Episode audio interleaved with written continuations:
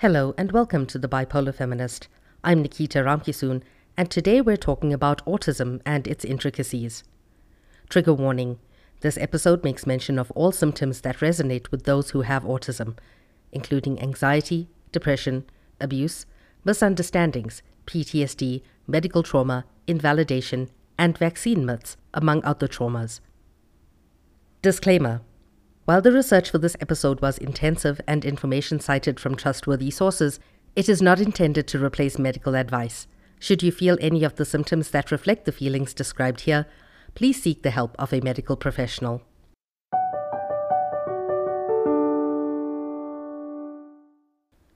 Autism spectrum disorder, or ASD, is a developmental disability caused by differences in the brain.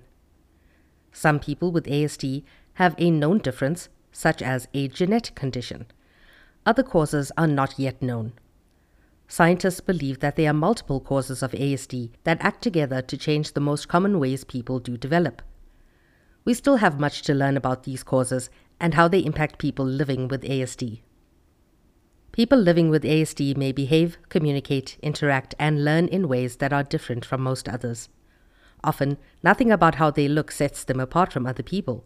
The abilities of people with ASD can vary significantly. For example, some people with ASD may have advanced conversation skills, whereas others may be nonverbal. Some people with ASD need a lot of help in their daily lives, yet others can work and live with little to no support. ASD begins before the age of three years old and can last throughout a person's life, although symptoms may improve over time. Some children show ASD symptoms within the first 12 months of life. In others, symptoms may not show up until 24 months of age or later. Some children with ASD gain new skills and meet developmental milestones until around 18 to 24 months of age, and then some of them stop. They stop gaining new skills or lose the skills they once had. As children with ASD become adolescents and young adults, they may have difficulties developing and maintaining friendships, communicating with peers and adults, or understanding what behaviors are expected of them in school or at a job. They may come to the attention of healthcare providers because they also have conditions such as anxiety, depression, or ADHD, which occur more often in people with ASD than in people without ASD. Autism tends to occur more frequently than expected among individuals who have certain medical conditions, including Fragile X syndrome, tuberous sclerosis, congenital rubella syndrome, and untreated phenylketonuria. Some harmful substances ingested during pregnancy also have been associated with an increased likelihood of autism.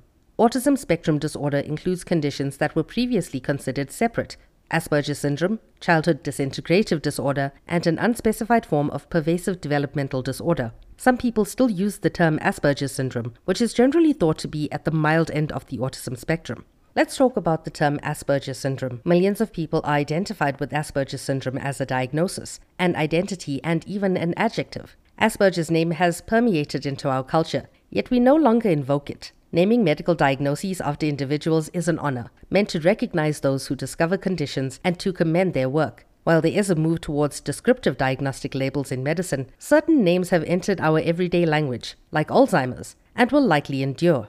Unlike doctors Alzheimer and Parkinson, for example, Hans Asperger neither described Asperger's syndrome as we understand it today nor merits commendation. A look into his past in Nazi Vienna shows his complicity in the Nazi regime and its euthanasia program that murdered children considered to be disabled.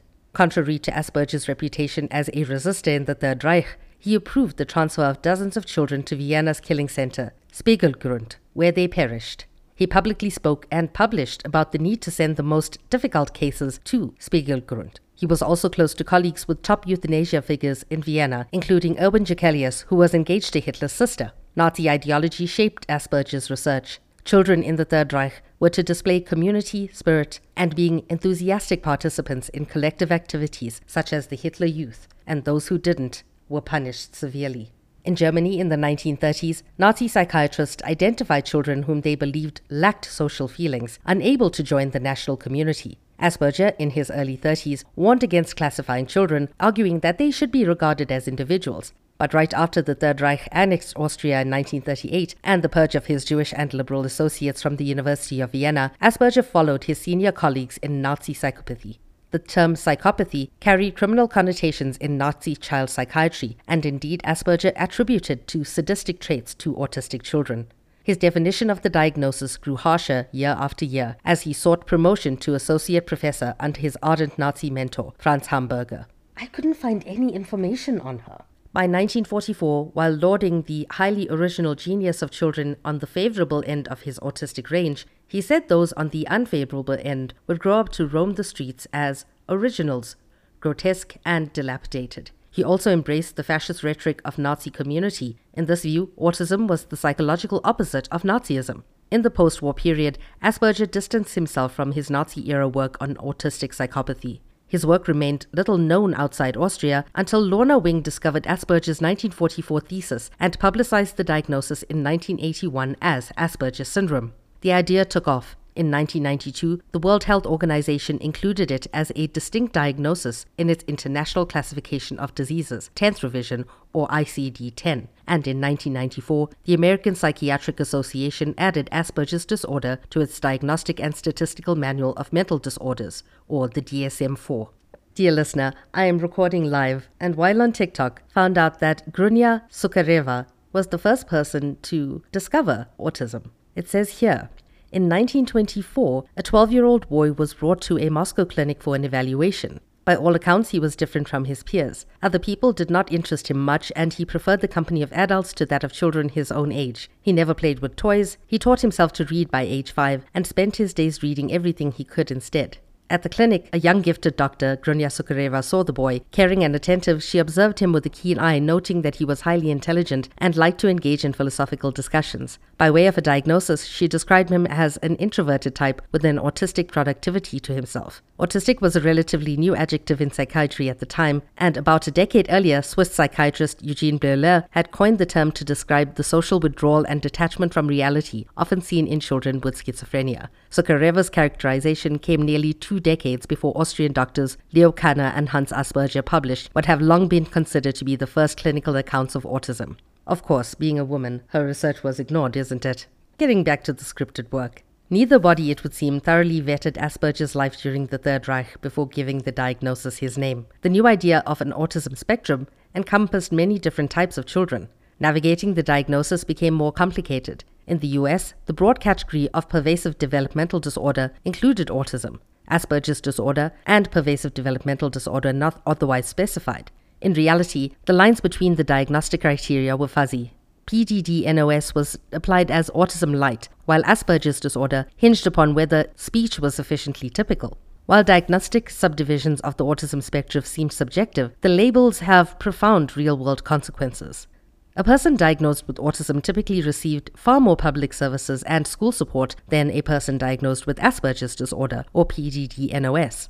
Children with the latter diagnosis often went without the help they needed. Because of distinct diagnostic criteria, the American Psychiatric Association reclassified Asperger's disorder and PDD-NOS as the autism spectrum disorder in 2013. Now, the World Health Organization is poised to do the same in its international classification of diseases. Losing the Asperger's diagnosis has been controversial, since many identify with it more than they do with autism, or fear that the spectrum is being narrowed, that some people with these needs might not meet the change criteria for autism and thus go without support and that is a very real fear, especially considering the way in which healthcare is being privatized and lack of access is being given to the poor.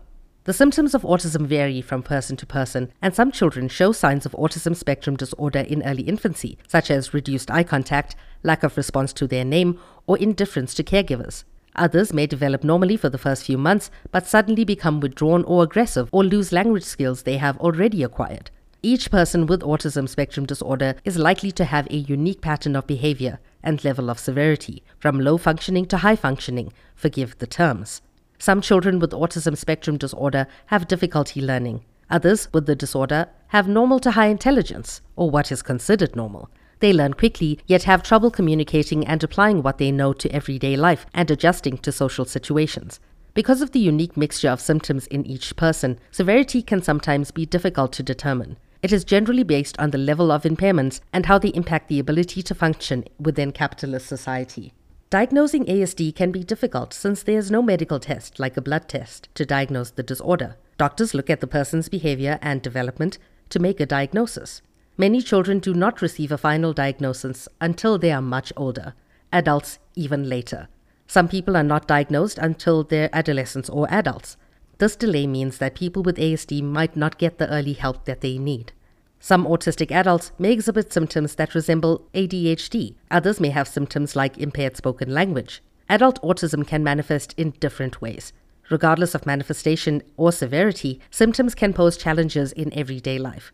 And as our understanding of these challenges improves, more people than ever are being diagnosed. Common symptoms of autism in adults include difficulty interpreting what others are thinking or feeling, trouble interpreting facial expressions, body language, or social cues, difficulty regulating emotion, trouble keeping up a conversation, inflection that does not reflect true feelings, difficulty maintaining the natural give and take of a conversation, prone to monologuing on a favorite subject, or prone to interruption, tendency to engage in repetitive or routine behaviors, only participating in a restricted range of activities, strict consistency to daily routines or outburst when changes occur, or no routine at all, or exhibiting strong special interests. Autism is typically a lifelong condition, though early diagnosis and treatment can make a tremendous difference to how it is managed. It has no single known cause. Given the complexity of the disorder and the fact that symptoms and severity vary, there are probably many causes. Both genetics and environment may play a role. Several different genes appear to be involved in autism spectrum disorder. For some, it may be associated with a genetic disorder such as Rett syndrome or Fragile X syndrome, as mentioned before. For others, genetic changes or mutations may increase the risk of autism spectrum disorder. Still, other genes may affect brain development or the way in which brain cells communicate, or they may determine the severity of symptoms. Some genetic mutations seem to be inherited, while others occur spontaneously. Researchers are currently exploring whether factors such as viral infections, medications, or complications during pregnancy, or even air pollutants, play a role in triggering autism spectrum disorder. One of the greatest controversies in autism spectrum disorder centers on whether a link exists between the disorder and childhood vaccines. Spoiler alert there is no link. Despite extensive research, no reliable study has shown a link between ASD and any vaccines. In fact, the original study that ignited the debate years ago has been retracted due to poor design and questionable research methods. Avoiding childhood vaccinations can place a child and others in danger of catching and spreading serious diseases, including whooping cough, measles, or mumps. There is no way to prevent ASD, but there are treatment options. Early diagnosis and intervention are the most helpful and can improve behavior, skills, and language development. However, intervention is helpful at any age. Though children usually don't outgrow autism traits, they may learn workarounds to exist within society. A few people I spoke to over the past week gave me many things that they struggle with as people living with autism. One is misunderstandings. Because of differences in ways of expressing ourselves, our intentions can easily be misunderstood and we can be mistakenly seen as being judgmental or challenging, she says. Or what we offer as respectful honesty or openness can be mistaken for rudeness. This can lead to hostile reactions and complications in mutual understanding. Or it might be more subtle. In the same way as autistic people can often have difficulty with conventional social cues, non autistic people can have difficulty with cues used and understood by autistic people. She says, so even if you are really open to connecting with someone, or they are really open to connecting with you, or both, the connection often doesn't happen because of this. Or if you want to get on at work, your efforts and intentions may not be registered for the same reason, and your abilities may never be recognized or utilized. Another is the social instinct. It is such a common experience among autistic people to be able to make a great and confident contribution in a structured formal setting, for example, at a work meeting, where the means of contribution is obvious, but then to become uncertain and disoriented when there is a break in the conversation and it turns to sport or politics or holidays or family, or other small talk. I think this uncertainty comes from a long history of the sorts of misunderstandings described above. She says it's not that autistic people do not want social contact, it's often quite the opposite. But their experience can bring a sense of inevitability that things will not often work out as envisaged, which can lead to a rabbit in headlights feeling of discomfort and confusion. This can result in either blurting out something that is considered totally inappropriate or withdrawing from the situation altogether. This, in turn, can be easily mistaken as rudeness or disinterest or cold detachment, when it's no such thing. The resultant awkwardness tends to ever more entrench social anxiety around autism, and it fuels more inappropriate responses or withdrawal, and it deepens the vicious cycle. It means that the real sense of community, which an autistic person craves as much as anyone else, can often remain out of reach and unfulfilled. Networking and socializing is another. Seen as the ultimate means to success under capitalism, it can be not only intensively draining for autistic people, many of whom are naturally introverted, but it is to be noted that people living with autism are not that successful at conventional forms for reasons outlined above. Misconstruing meaning. It is much harder for autistic people to put their energy into something when they can't connect to meaning. In a role of sales manager, for example, where the measure of success is selling people things that they probably don't need and which necessitates the unnecessary expenditure of natural or human resources when those resources could be otherwise put to more beneficial use, and where the ultimate result of your work is to make money for people who don't need it and to get a bonus for yourself, is unlikely to hold any attraction whatsoever to an autistic person who is far more interested in making a meaningful and positive contribution to the world and leaving it in a better place at the end of each day than it was at the start. Therefore, fitting into society is kind of difficult. Another interviewee described knockbacks. They say these are inevitable in any situation, more so as responsibility increases and an inevitable part of being the fabric of human life. What is not generally appreciated and rarely even glimpsed is that such knockbacks can be experienced in a far more devastating way by people with autism. Others may or may not notice that a difficult situation has passed and the things go back to normal. They will rarely have any idea how deeply the autistic person has been shaken by it, and they will be unlikely to have noticed that they may have disappeared from view for days, having been unable to focus productively on anything during that time. It is a shock, not necessarily based on emotions or negative beliefs or self criticism or anything like that, but rather on having been overwhelmed by the nature or intensity of what just happened. And finally, sensitivity. It is not only knockbacks that can lead to being overwhelmed. Sensory sensitivity in autism is well recognized, but emotional sensitivity is also very common, as is what I call cognitive sensitivity, they say, with the mind very easily overstimulated and unable to settle as a result of things that others may not think of as remarkable at all. It means there's not much opportunity in life for relaxation or respite. There are other things such as behavior as communication and stigma but we will cover this in a later episode. The only way that people can be properly treated is acknowledgement, support, and psychotherapeutic intervention.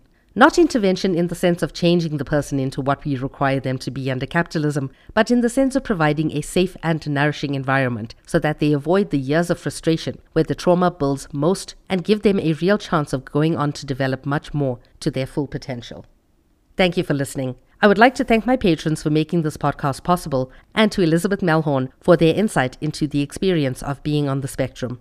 Should you wish to support my work, please subscribe to The Bipolar Feminist on Patreon or donate directly to Nikki Starfish on Ko-fi. See you next week when I will be discussing whiteness in relationships.